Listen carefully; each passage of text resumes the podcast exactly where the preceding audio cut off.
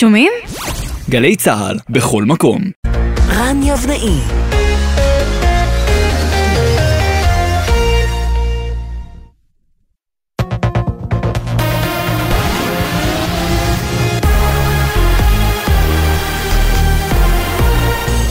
גלי צה"ל השעה שבע, ערב טוב באולפן ענבר פייבל עם מה שקורה עכשיו.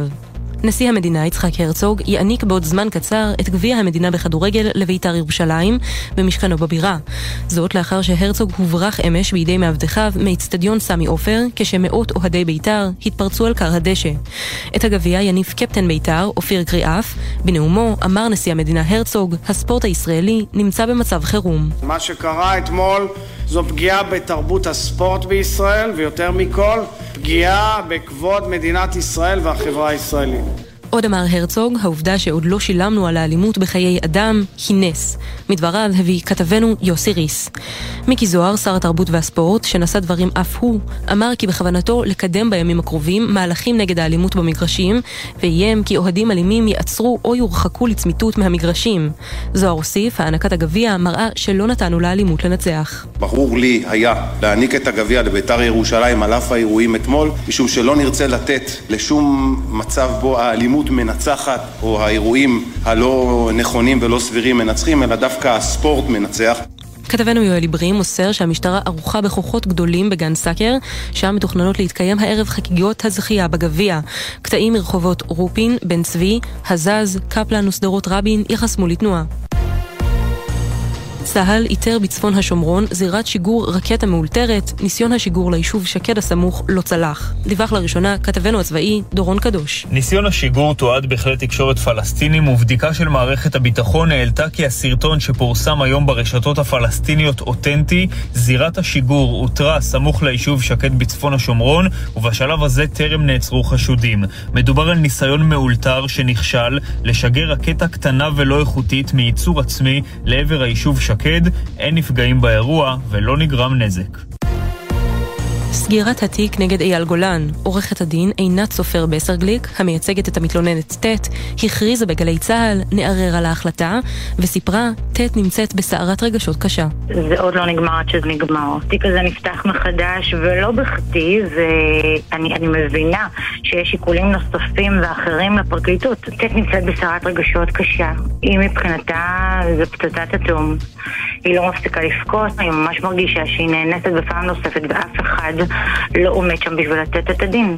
בפרקליטות החליטו היום לסגור את התיק מהיעדר ראיות. גולן הגיב על ההחלטה וכתב, אחרי עשור של רדיפה בלתי הוגנת, האמת יצאה לאור סופית. כתבתנו בתל אביב, אנה פינס, מוסיפה שנגד הזמר עדיין מתנהלת תביעה אזרחית. בית הדין הצבאי גזר היום את דינם של שלושה חיילים מחטיבת גולני שהורשעו בהתעללות בפלסטיני. במסגרת הסדרי טיעון שהושגו בין הצדדים, החיילים ירצו עונש מאסר של 60 יום, וכן יורדו לדרגת טוראי. שלושת החיילים העלו את הפלסטיני לרכב שטח צבאי, הסיעו אותו למקום מרוחק, היכו אותו והותירו אותו בשטח. בהמשך הסתירו את פרטי האירוע ממפקדיהם ותיאמו גרסאות במטרה לשבש את החקירה. ומזג האוויר, מחר תחול ירידה בטמפרטורות. אלה החדשות שעורכת יעל חיימסון, בצוות ליאור רונן ויוני זילברמן.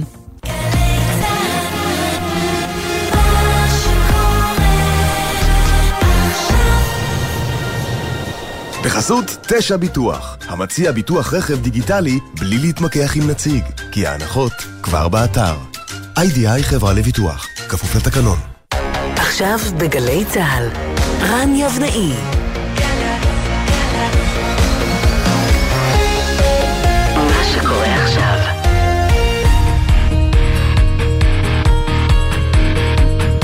שלום לכם מאולפן 360 ביום, ההסכת היומי של גלי צה"ל, הזדמנות מעולה לחצי שעה של העמקה, כל יום בנושא אחד שמעסיק את כולנו מ-360 מעלות. והפעם אנחנו רוצים לטפל בבעיה האיראנית. טוב, לא ממש לטפל בבעיה, אנחנו לא ממש מומחים בתחום, ובואו, אין לנו כאן ברדיו ממש כלים כך לפחות על פי פרסומים זרים. אז נהיה צנועים יותר ונייחד את הזמן שלנו יחד על מנת לשמוע הערכות.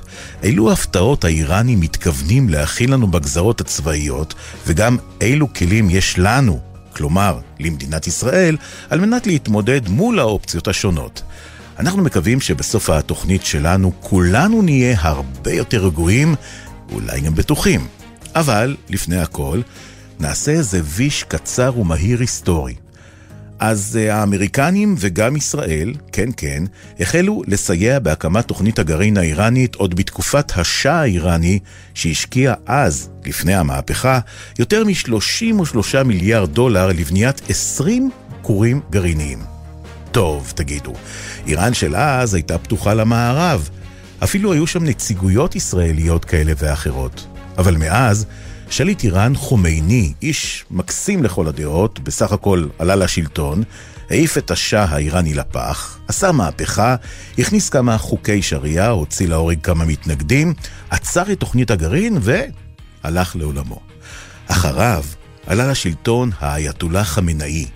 הוא האיץ את תוכנית הגרעין, בנה כורים ומתקנים גרעיניים לכאורה למטרות מחקר, אך בישראל ובארצות הברית כבר היו משוכנעים לא מחקר ולא המייט. איראן חותרת לפצצה גרעינית. בדרך, סבא, שהיא הסוכנות הבינלאומית לאנרגיה אטומית, קראה את איראן לסדר על כך שהיא לא ממש ממלאת את ההסכמים איתה. נכון, היו גם סנקציות מרוככות, אה, הסכם לא נחשב להקפאת תוכנית הגרעין, כמה חיסולים בדרך של מדענים בשיטות שונות שלא רואים אפילו אה, בסרטים, והחדרת תולעים למערכות המחשוב שנעשו על פי פרסומים זרים על ידי ישראל. וגם המון ידיעות שאיראן קרובה לפצצה באחוזים כאלה ואחרים. על כל זאת ועוד נשוחח כאן במסע שלפנינו. אז איראן אה, כנראה כבר קרובה מאוד אה, לפצצה, בונה במקביל עוד מתקן גרעיני בעומק של 100 מטרים, ומעבה את האיומים על ישראל גם מהגבולות הקרובים.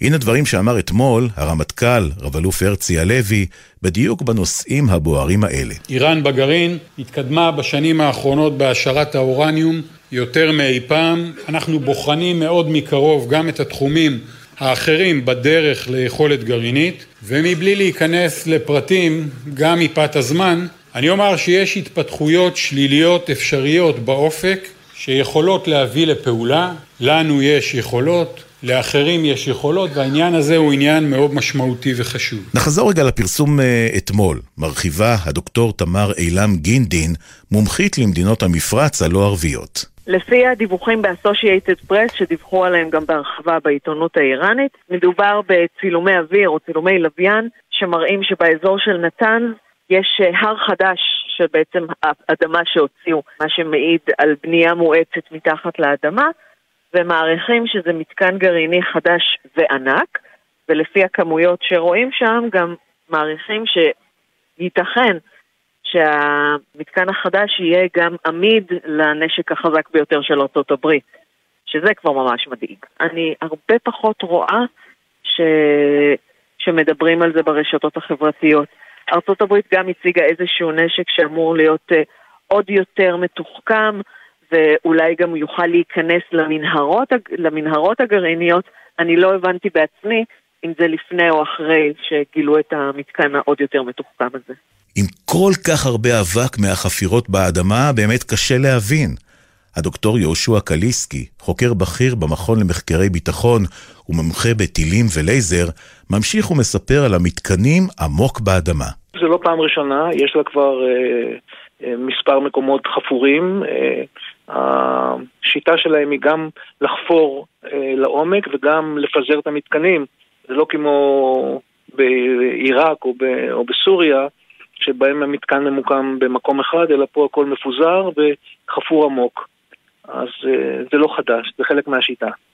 זאת אומרת, מתקן כזה של 100 מטר יש להם כבר? לא יודע אם 100 מטר, אבל יש להם מתקנים חפורים, חפורים ומוגנים מבחוץ על ידי סוללות של, של טילים ו, והגנה אווירית, כך שהדברים האלה הם לא חדשים. אוקיי, ממה שאתה יודע... הייחוד, הייחוד במתקן הזה הוא העומק שלו. דוקטור אה, קליסקי, קח אותנו בבקשה לסיור ממש בעומק האדמה. מה, מה, מה רואים שם לדעתך? אני יכול לדמיין רק uh, מתוך, ה, מתוך מה שאני קראתי מהמאמר, שמדובר בעצם רשת של מנהרות גדולות, בגדלים, הוא גם, גם אומר את זה פה, 6-8 מטר, ואתה הולך בתוך הרשת הזאת, זאת אומרת, אתה הולך בתוך מין מסדרון גדול כזה, שמתוכו מסתעפים כנראה תתי מסדרונות גדולים, ובהם יש את כל המתקנים שהם אה, רוצים לשים שם, שלפי הכתוב במאמר זה בעיקר, אה, זה לא רק בעיקר, זה מתקנים של העשרה, זאת אומרת הם מתכוננים לשים שם. צנטריפוגות, הם הורידו את המתקן של נתנז, שעד עכשיו היה מעל פני האדמה, הם הורידו אותו למטה. ויעשו שם אה, סוג של חיקוי של המטען העל-קרקעי בתוך המטען התת-קרקעי. אבל מדובר בעיר שלמה, במתקן שלם. כמה זמן לוקח לחפור כזה מתקן לדעתך? דבר כזה יכול לקחת אה, מספר, אה, הייתי אומר מספר אה, חודשים, זאת אומרת מעבר לשנה, כדי לחפור דבר כזה. אה, והם עושים גם, כמו שאנחנו יודעים, גם עבודות גיאולוגיות, כלומר הם יודעים בדיוק איפה הם רוצים לחפור את הדברים האלה, כדי שזה יהיה אה, מקום מוגן גם מרעידות אדמה או מתזוזות אה, לא רצויות של, של הקרקע. אז זהו, איראן, איראן סובלת מרעידות אדמה גם חזקות. נכון, אבל הם, הם יודעים, יש להם את הגיאולוגים המתאימים שהם אה, אה, חופרים באותם מקומות שבהם הם סבורים שלא יהיה להם את, ה, את הנזק הזה.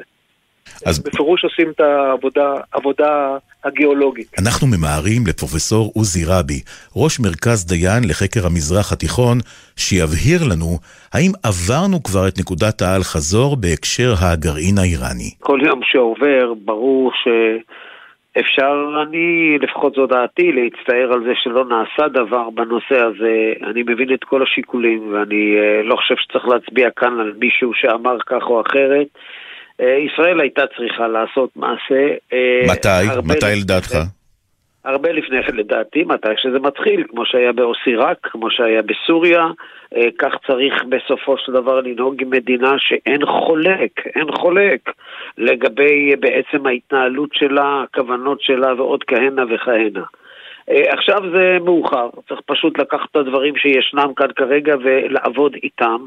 דבר אחד ברור, איראן מסמיכה לאמירה למעשה לא רק בנושא של הגרעין, היא גם בעצם אה, צוברת אה, או פשוט בונה מסה קריטית של אה, ארגוני שליח או פרוקסיס שהיא מציידת אותם ומוסיפה לעניין הזה בעצם איזשהו סוג של קלף מיקוח, אם אפשר לקרוא לזה כך.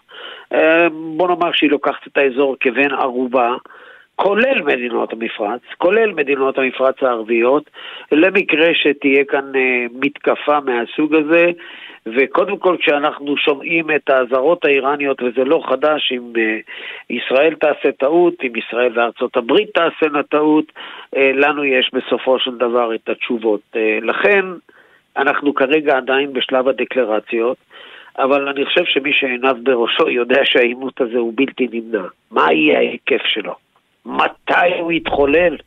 אלה דברים שאנחנו צריכים לחכות ולראות, כי כאן יש באמת ספקטרום שלם של אפשרויות. ולישראל יש עבודה מאוד קשה, מאוד קשה, משום שהיא צריכה לעשות מעשה באיזשהו שלב, היא צריכה להחליט מתי, היא חייבת להביא איתה את ארצות הברית לפחות ברמת ההסכמה. טוב, אז נגיד שהאמריקנים משוכנעים שצריכים לעשות מעשה משותף באופן כזה או אחר, איזושהי תקיפה.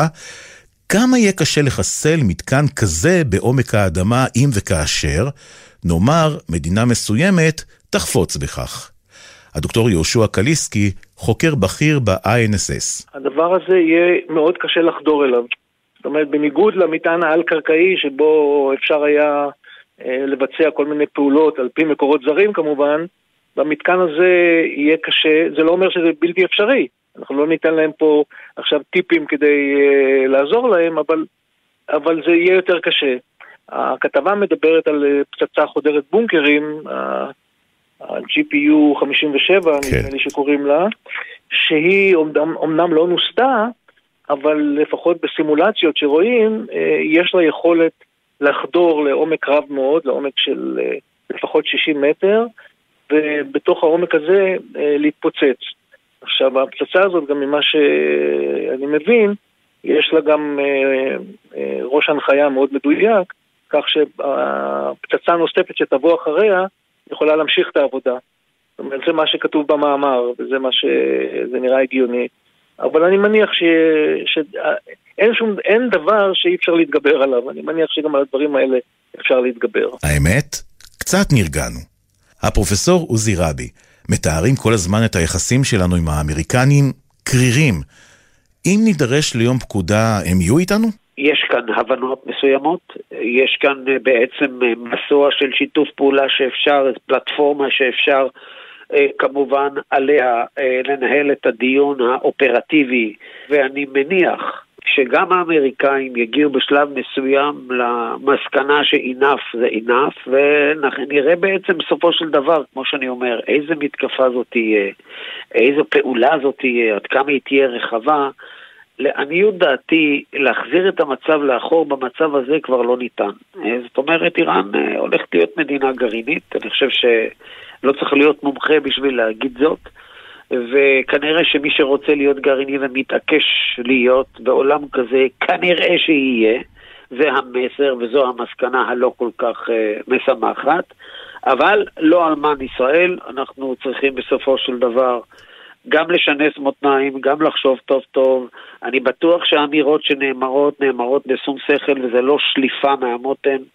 אה, יש כאן בהחלט צבר מאוד מאוד מדאיג של התפתחויות גם ברמה הקונבנציונלית וגם ברמה האחרת, ולכן אנחנו עם מזרח תיכון ש...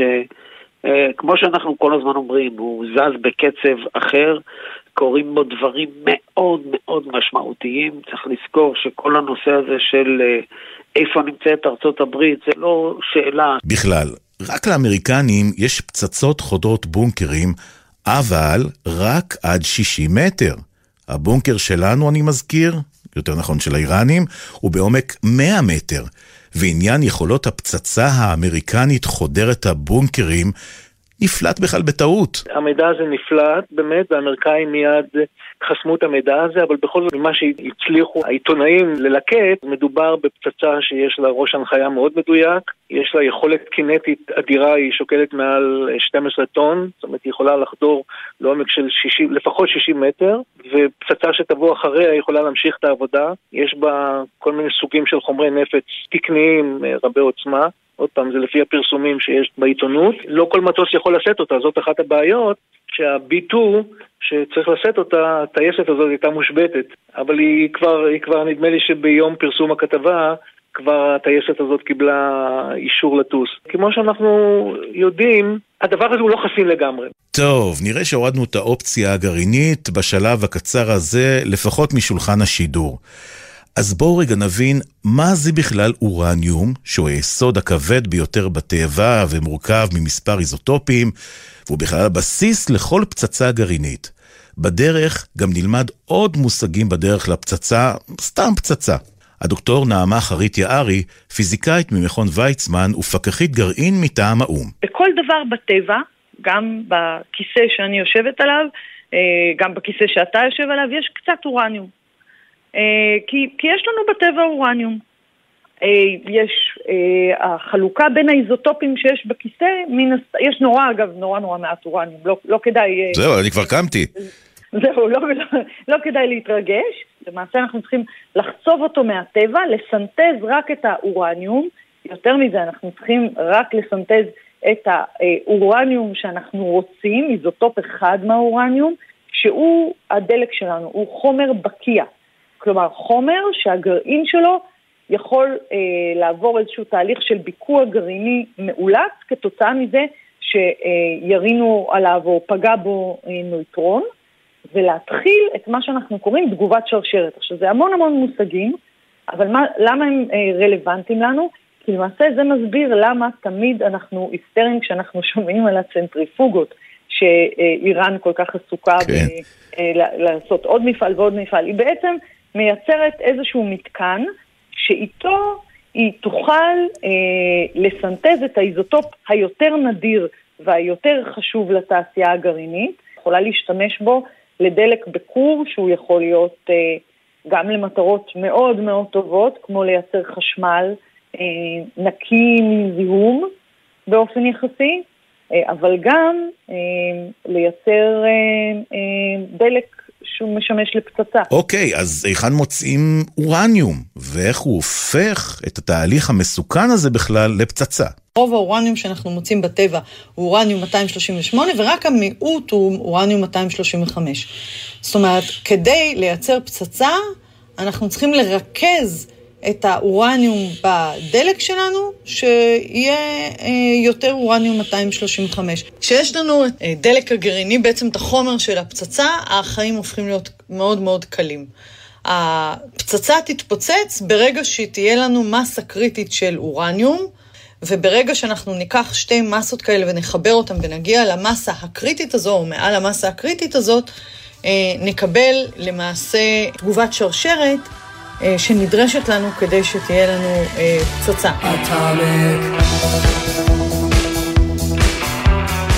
מסתבר שחוץ מהפצצה המדוברת, צריך גם כוח אווירי וגם טילים עם ראש חכם, אבל קונבנציונלי. פילד מרשל דואה אמר ב-1921 שהמפתח לניצחון זה שליטה אווירית. הוא אמר את זה כבר ב-21. ונראה שהם מנסים להגשים, בלי אולי אפילו לקרוא את התיאוריות שלהם, הם מנסים להגשים את, ה, את התיאוריה הזאת. אז הם באמת פיתחו ארסנל עצום בגדול של טילים, טילים כבדים של 500 עד 600 קילוגרם חומר נפץ, טילים חצי כבדים של 50 עד 60 חומר נפץ, טילים ארוכי טווח. לא מדברים כרגע על, ה, על גרעין. עוד פעם, המידע הזה זה מידע, מידע שמופיע ברשתות ובספרות, ואני פשוט מפרשן אותו. מדובר בטילים מדויקים, הם יכולים בטווח של uh, פלוס מינוס, uh, של בסביבות 100, בין 50 ל-100 מטר, וטילים גם ארוכי טווח, זאת אומרת, יש להם טילים לטווח בינוני שנקראים פתח 110, או עמד, יש להם טילים uh, קצת יותר, יותר ארוכי טווח, יש להם טיל שהם גם פרסמו אותו, מתגאים בו, שנקרא זולפיקר, שהוא טיל אה, לטווח בינוני ומדויק מאוד. כלי נשק מאוד מסוכנים. רשימה ארוכה ומכובדת, אבל ישראל אה, תוכל להתמודד עם האיומים האיראנים? הפרופסור עוזי רבי. יש כאן אה, הבנה שהיכולות של ישראל הן בסופו של דבר לאין ארוך משמעותיות יותר מכל מה שאיראן יכולה להציע. אבל כשאני אומר את זה, צריך לקחת בחשבון שלדברים כאלה יש בהחלט השלכה על עורף ישראלי, ואתה יכולת לראות, ותראה, אני לא רוצה חלילה אה, להלך אימים או משהו כזה, אבל יכולת לראות שארגון קטן כמו הג'יהאד האיסלאמי, שהוא באמת אה, אה, זעירה במונחים של מה שאנחנו מדברים, עם הרקטות שלו מרתק מדינה אה, בצורה כזו או אחרת לכמה ימים. חשוב על כך שבסופו של דבר, לארגונים אה, כמו החיזבאללה, אה, חמאס פחות, אבל גם אה, בעניין, יש בעצם יכולת טילית ורקטית שאם איראן תיתן את ההוראה, אז החיזבאללה כמובן יצטרך להיות בפנים, כי מבחינת איראן, בשביל זה הקימו את החיזבאללה. לא בשביל לעשות דברים על דעת עצמו, אלא בשביל יום פקודה. ומה שאתה מתאר, או מה שאתה שואל אותי לגביו, הוא יום פקודה. זה יום שבו איראן אה, בסופו של דבר מותקפת. אגב, היא בטוחה שהיא תותקף. אנחנו הולכים לכיוון שישראל לא תוכל להכיל את כל הדבר שקורה כאן. בטווח ארוך איראן אה, יש לה את היכולות, יש לה את הידע. אה, לקחת ממנה את הידע זה בלתי אפשרי. אפשר לעשות פעולה שבסופו של דבר משיגה אותה לאחור, גורמת לה לחשוב מחדש ולעשות איזשהו שי... חישוב מסלול מחדש, אבל זו איראן. עם השלטון הזה, היא, בנושא הזה היא לא, היא לא, כן. היא לא תרפה, משום שאצלה הגרעין הוא יותר מ... לדעתי הוא גם משהו תרבותי, הוא גם משהו לאומי, הוא ודאי ודאי משהו שיש לו משמעויות צבאיות. אוקיי, אז uh, בעין איראנית uh, לתפיסתם, הגרעין הוא עניין תרבותי בכלל, ובואו, הם קצת מקנאים במדינות אחרות uh, נושאות גרעין. איך כל זה קשור לעוגה צהובה? נושא המרוץ לאטום הוא אחד הנושאים שיש בו הכי הרבה זוויות והכי שנוי במחלוקת מן הסתם, כי זה הדבר שהביא עליהם את הסנקציות ואת העוני ואת המצב הכלכלי המזעזע, הריאל האיראני, בכל זמן שאני אדבר איתכם, זה תמיד יהיה, הריאל תמיד יהיה בשער הכי נמוך שלו, וזה תמיד יהיה המצב הכלכלי הכי גרוע שהיה. אז גם עכשיו, האינפלציה דוהרת, המחירים מאמירים, ו, וכל זה בין השאר בגלל, ה, אה, בגלל החרם, בגלל הסכמי הגרעין. אז הם אומרים, יופי, אין לנו מה לאכול, אבל לפחות נוכל לאכול עוגה צהובה. עוגה צהובה זה אחד התוצרים בדרך אה, לפצצת גרעין. אז יש את, ה, יש את החלק הזה. מצד שני, הרפובליקה האסלאמית אומרת, וחלק מהאיראנים אפילו, אני מבחינה בין הרפובליקה האסלאמית שזה השלטון לבין האיראנים שזה העם. לכל השכנים שלנו יש גרעין, האזור מתחמש. להודו יש, לפקיסטן יש, לישראל לפי פרסומים זרים יש, ורק לנו אסור לפתח. אז הבנו שהאיראנים רוצים גרעין. נסיים בסוגיה שכבר נגענו בה במהלך התוכנית, האם ישראל מוכנה להתקפה אם וכאשר תהיה? האם תוכל להגן על עצמה? והאם עלינו, בתור אזרחים, לדאוג?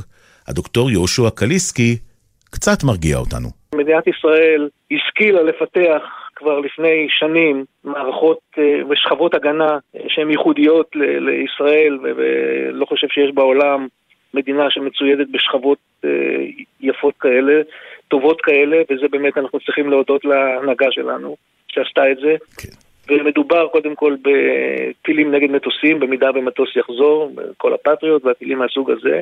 ואחרי זה אנחנו מדברים על השכבות הנוספות, שזה כיפת ברזל, אנחנו מדברים על קלע דוד או על שרביט קסמים, שזה כבר מערכת לרקטות או טילים אה, יותר ארוכי טווח, וכולל גם רחפנים.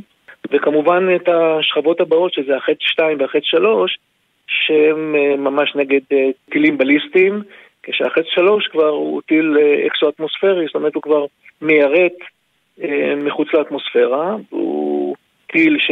טיל דו-שלבי, הוא גם, יש לו יכולת תמרון, זאת אומרת הוא יכול בפירוש לברור לו את המטרה שהוא רוצה, והוא פוגע, זה מה שנקרא hit and kill, הוא פוגע אה, ראש בראש, כמו השרביט קסמים.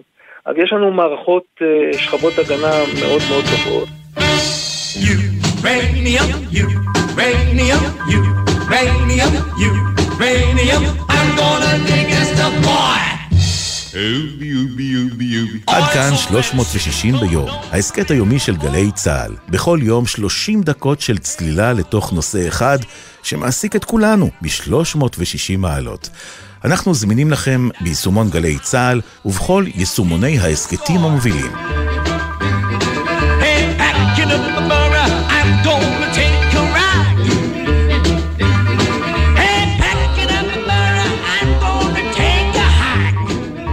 ערך אותנו נמרוד פפרני, הפיק יונתן שגב, על הביצוע הטכני מוטי זאדה וג'וש נחום, עורך הדיגיטל שי ישראל, בפיקוח הטכני דוב קיכלר. אני רני אבנאי שמאחל לכולנו ערב שקט ובעיקר רגוע.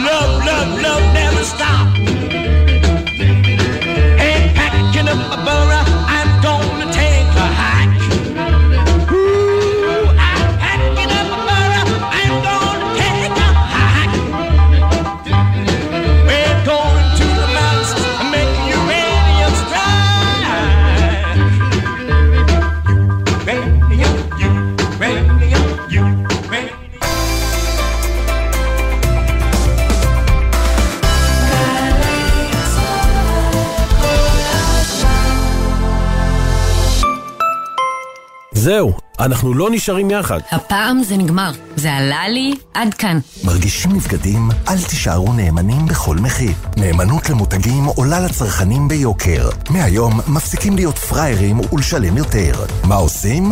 לא נאמנים למותגים, נאמנים למחיר. צרכנות חכמה, זה בידיים שלנו. לכלים נוספים לקנייה חכמה, היכנסו לאתר הרשות להגנת הצרכן ולסחר הוגן. משרד הכלכלה מובילים כלכלה אנושית. עמותת חיל התותחנים מזמינה את לוחמי חיל התותחנים ומפקדיו לדורותיהם לעצרת 50 שנה של אש בסימן יובל למלחמת יום הכיפורים. בי"ג בתמוז, 2 ביולי, אמפיתיאטרון בריכת הסולטן, ירושלים. בתוכנית תערוכת אמצעי לחימה, מפגש לוחמים, עצרת ומופע של